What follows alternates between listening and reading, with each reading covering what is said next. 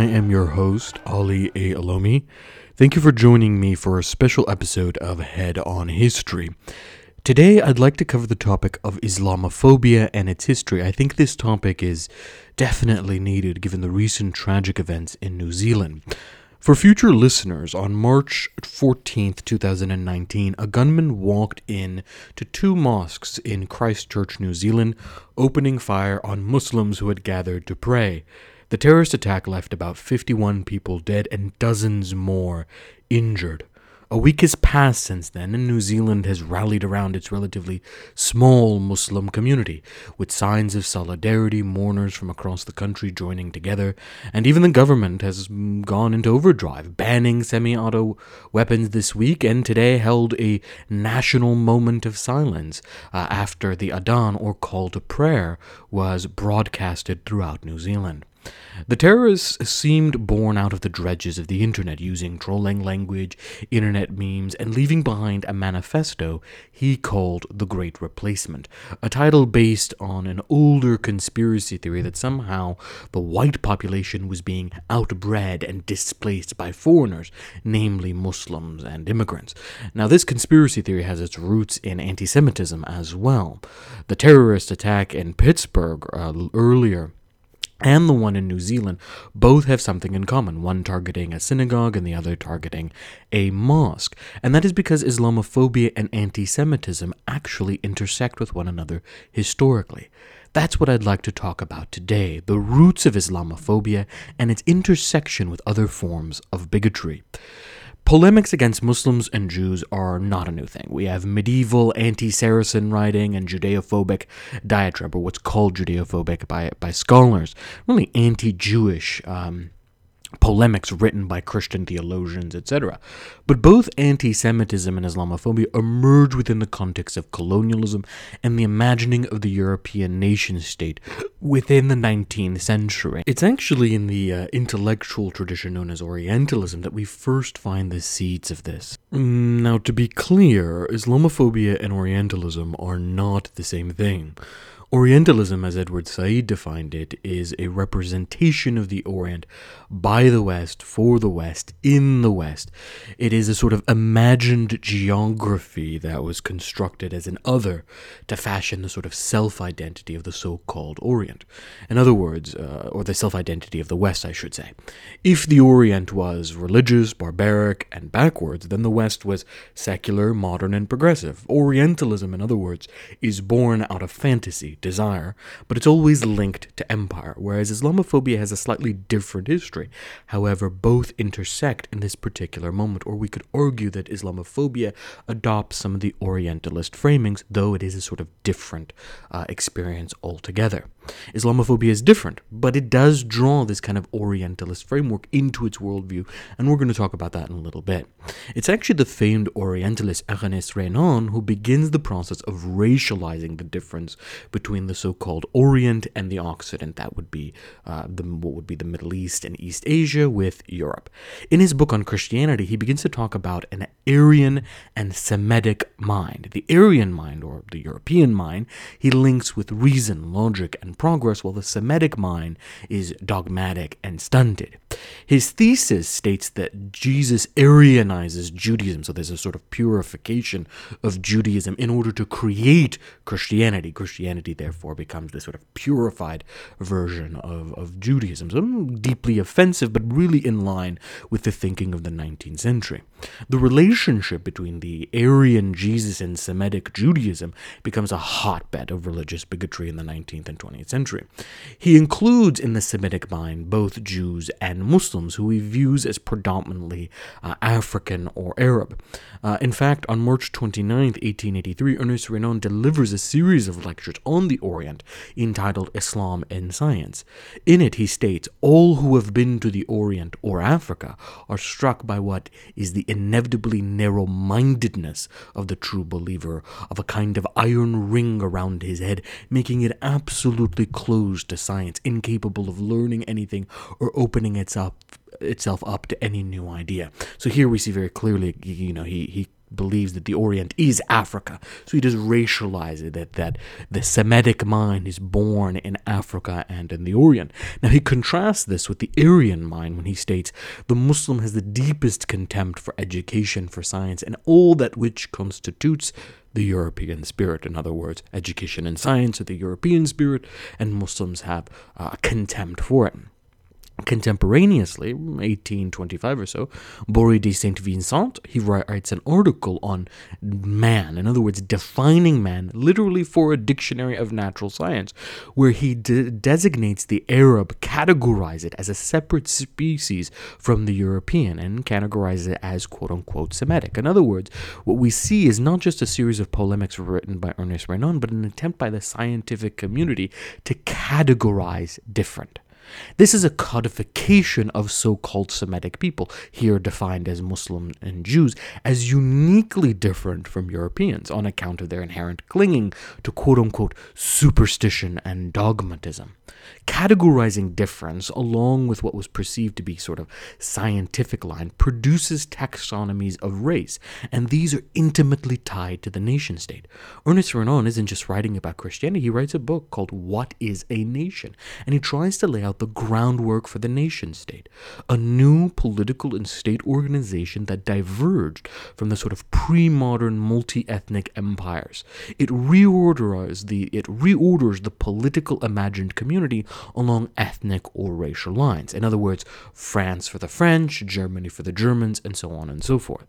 Now, some of this language may be familiar to scholars of Nazism, especially if you've read Hitler's prophecy, the speech he kind of gives. Um, but it's also really at the heart of much of the early conceptions of the nation state this isn't something that's unique to Hitlerism or Nazism, but rather at the very heart of the nation state as it emerges in Europe. And the Jewish community is often the one that faces the brunt of this of the racialized policies uh, of who could and couldn't be a citizen. In other words, the codification of who gets to be a citizen and who, and who doesn't get to be a citizen targets the Jewish community more than any other community.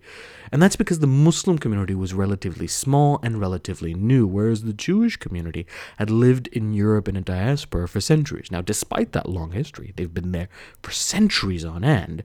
The racialization or ethnic character of some of the arguments in the nation state delineate between the so called European and the so called Jew. It's really a fictitious line created through the imagine of a racial categories like, like Aryan or Semitic. And that's the key here. This was all fantasy under the guise of science, but in the service of the state. The reality was that the Jewish community had lived in Europe as long as any other group had lived there. There was a quote unquote European, whatever that means, as any other group, but this sort of racialization codifies uh, them as an other.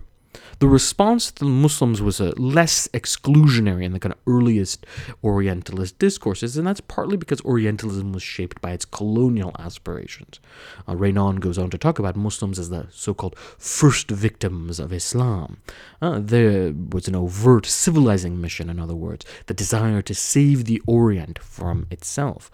From the 19th to the 20th century, then, Muslims faced the brunt of the colonial violence, the colonization of Egypt and North Africa, India, and so on and so forth, while Jews in Europe faced state violence and exclusion. So both of their experiences are entangled in the state's creation of the other this is the you know most obviously seen later in the in the or 20th century in the sort of Nazi agenda and the, and the eventual Holocaust. But it starts quite earlier than that. Nazism doesn't emerge out of nowhere, and indeed much of the sort of anti-Semitic language used early on in Hitler's speeches was not particularly um, offensive to most Europeans. It was his kind of imperialism that they re- rejected, not the fact that he was this outright anti-Semite, and that's because because anti Semitism was very prevalent in Europe at the time, at this moment in which there was a conceptualization of who can and who cannot be part of the nation state. And Jews often faced the brunt of that kind of exclusionary uh, practices. In other words, the original kind of great replacement theory was predominantly anti Semitic in its origins, and taking the sort of pseudo scientific claims of Orientalism within the context of the nation state and arguing that Jews were somehow replacing quote unquote native populations. Again, ignoring the fact that Jews have been living in Europe for centuries and were as European as anyone else. But there was this this constant refrain of, oh well, Jews are taking jobs away from Germans, or Jews are taking away, you know, uh, access to universities from from French, and so on and so forth. Now, it isn't really until the Cold War that we start to see the Great Replacement theory start to be directed towards Muslims. So, for much of the 20th century, this kind of Orientalist framing of the other, the anti Semitism was all really directed towards one community. Islamophobia does not become a major prevailing practice until relatively recently. Even earlier laws that restricted Muslim immigration did so along the lines of kind of broader anti immigrant policies. The Cold War and its aftermath brought the Middle East front and center as the battleground of international struggles. And that is what we see as the beginnings of the Great Replacement Theory and Islamophobia as a central policy feature in uh, so called Western countries. And it's really a result of the fact that these Muslim majority countries become the chief battlefield between two major uh, imperial forces, the Soviet Union and the United States. And as a result of this kind of ongoing conflict, you have an increase in migration from those Muslim majority countries. The Cold War frames itself as a sort of clash of ideologies, and that introduces us to the framework of what the famed scholar, African historian, and scholar Mamdani calls the good Muslim, bad Muslim framework. This is the true root of Islamophobia.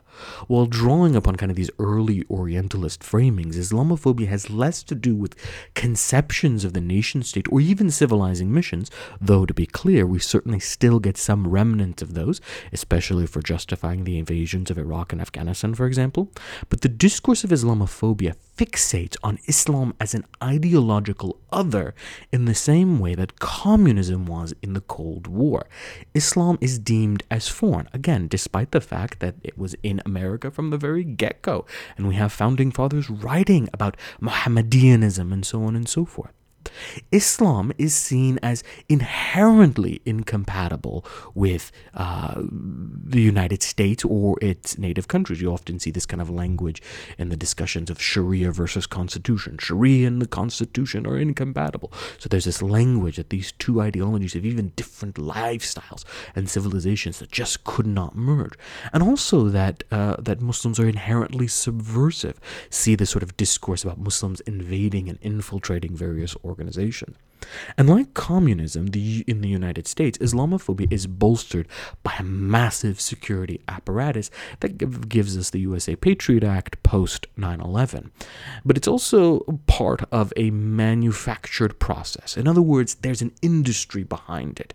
Khaled Beydoun's work on Islamophobia here is very il- illustrative, as well as uh, the uh, article or journal chapter written um, by the American Center for Progress called Fear Inc., which both pin pinpoint a massive and lucrative industry that has grown up around depicting Muslims as a national security threat. Only days before the kind of New Zealand shooting, Jean Pirro, the uh, Judge Jean Pirro, the uh, Fox News commentator, was talking about Ilhan Omar as a couldn't possibly be loyal to uh, America, having dual loyalties and whatnot. And compare that to earlier Michele Bachmann demanding investigations of all Muslims for quote unquote anti American activity. I mean, that should ring bells for anyone who studied McCarthyism. So what you see on one hand is a security apparatus, what Michele Bachmann has tried, tried to do, and a media industry, what uh, Judge Jean Pirro was doing, working together. Security apparatus on one hand, media industry on the other hand, both work together to produce Islamophobia. Now, we still see hints of the older Orientalist framing. Take, for example, Bret Stephens, famous New York Times op-ed, I should say infamous, the man's an idiot. He wrote, he wrote this a, a bit about the disease of the Arab mind.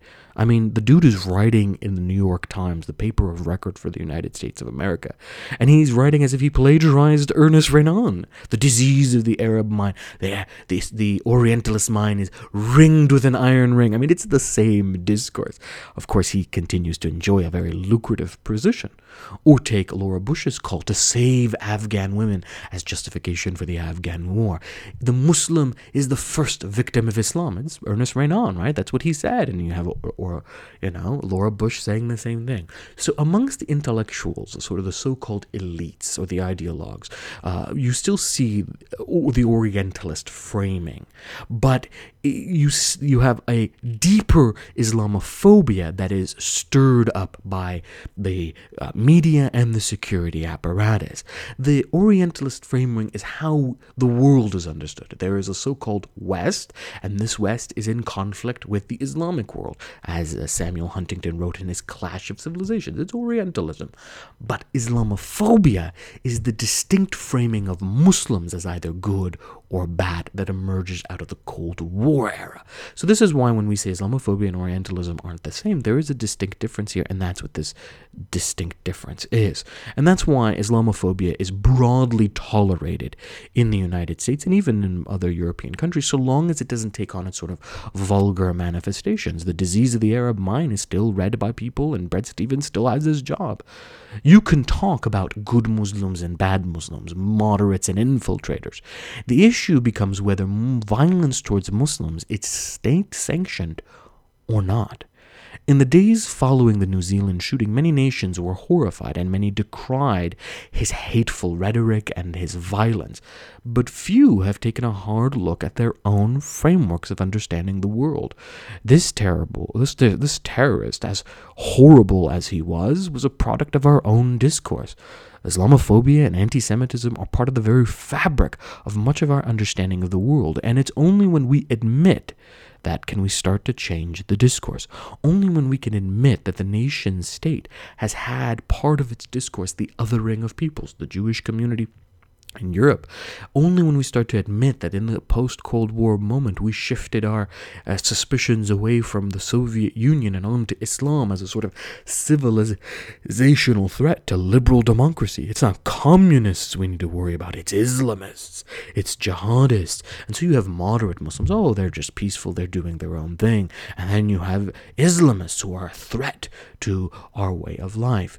Now, all of this simplifies complex histories, and it has a convenient way of ignoring the sort of colonial violence, the uh, linked imperialism, or the discourse about uh, intervention, or how much of this discourse, much of this framing, is driven by a industry that seeks to perpetuate a forever war. It ignores the sort of military-industrial complex behind it. It ignores that these are uh, designations that are driven by politics and policy, not by analysis and understanding. These aren't born out of, of out of historical understanding of the relationship of Islam and Judaism with Europe or the and and America. Rather, they're driven by policy. They're driven by politicians with agendas. In the same way that Ernest Renan's Orientalism was driven within the context of both the nation state and colonialism. And it's time to, for us to kind of confront this history, to recognize how Islamophobia and anti-Semitism intersect in Orientalism, how they then manifest and take on their own trajectories, uh, anti Semitism becoming part of the discourse of the nation states within Europe, but also within the United States, while Islamophobia emerging in the post Cold War moment as the new big bad, uh, you know, to help justify the billions of dollars we spend on a security apparatus. It's not communists and the Red Scare we need to hunt for, it's now secret jihadists we have to hunt for. And that's not unique to Democrat or Republican, that's not unique to right or left, but part of a broader framing. Anyone who's anyone, anyone who has any sense, you know, pay attention to the Democratic debates that are coming up and notice how many of them will emphasize national security as a cornerstone. Very few of them will talk about how our discourse about Islamophobia is producing the type of violence that we're seeing, that our discourse on anti-Semitism, that our anti-immigrant uh, rhetoric, that our anti, uh, that our xenophobia is producing things like the Pittsburgh shooter or the New Zealand shooter. These terrorist attacks are not isolated incidents, but the extreme manifestation of a particular understanding of the world that is at the heart of much of our media framing and our politics. So pay attention to those discourses. Anyways, that's all for now. It's a very quick introduction into the history of Islamophobia and its connections to anti Semitism and Orientalism. Hopefully, this was useful to you and you're able to kind of see a little bit more of this history.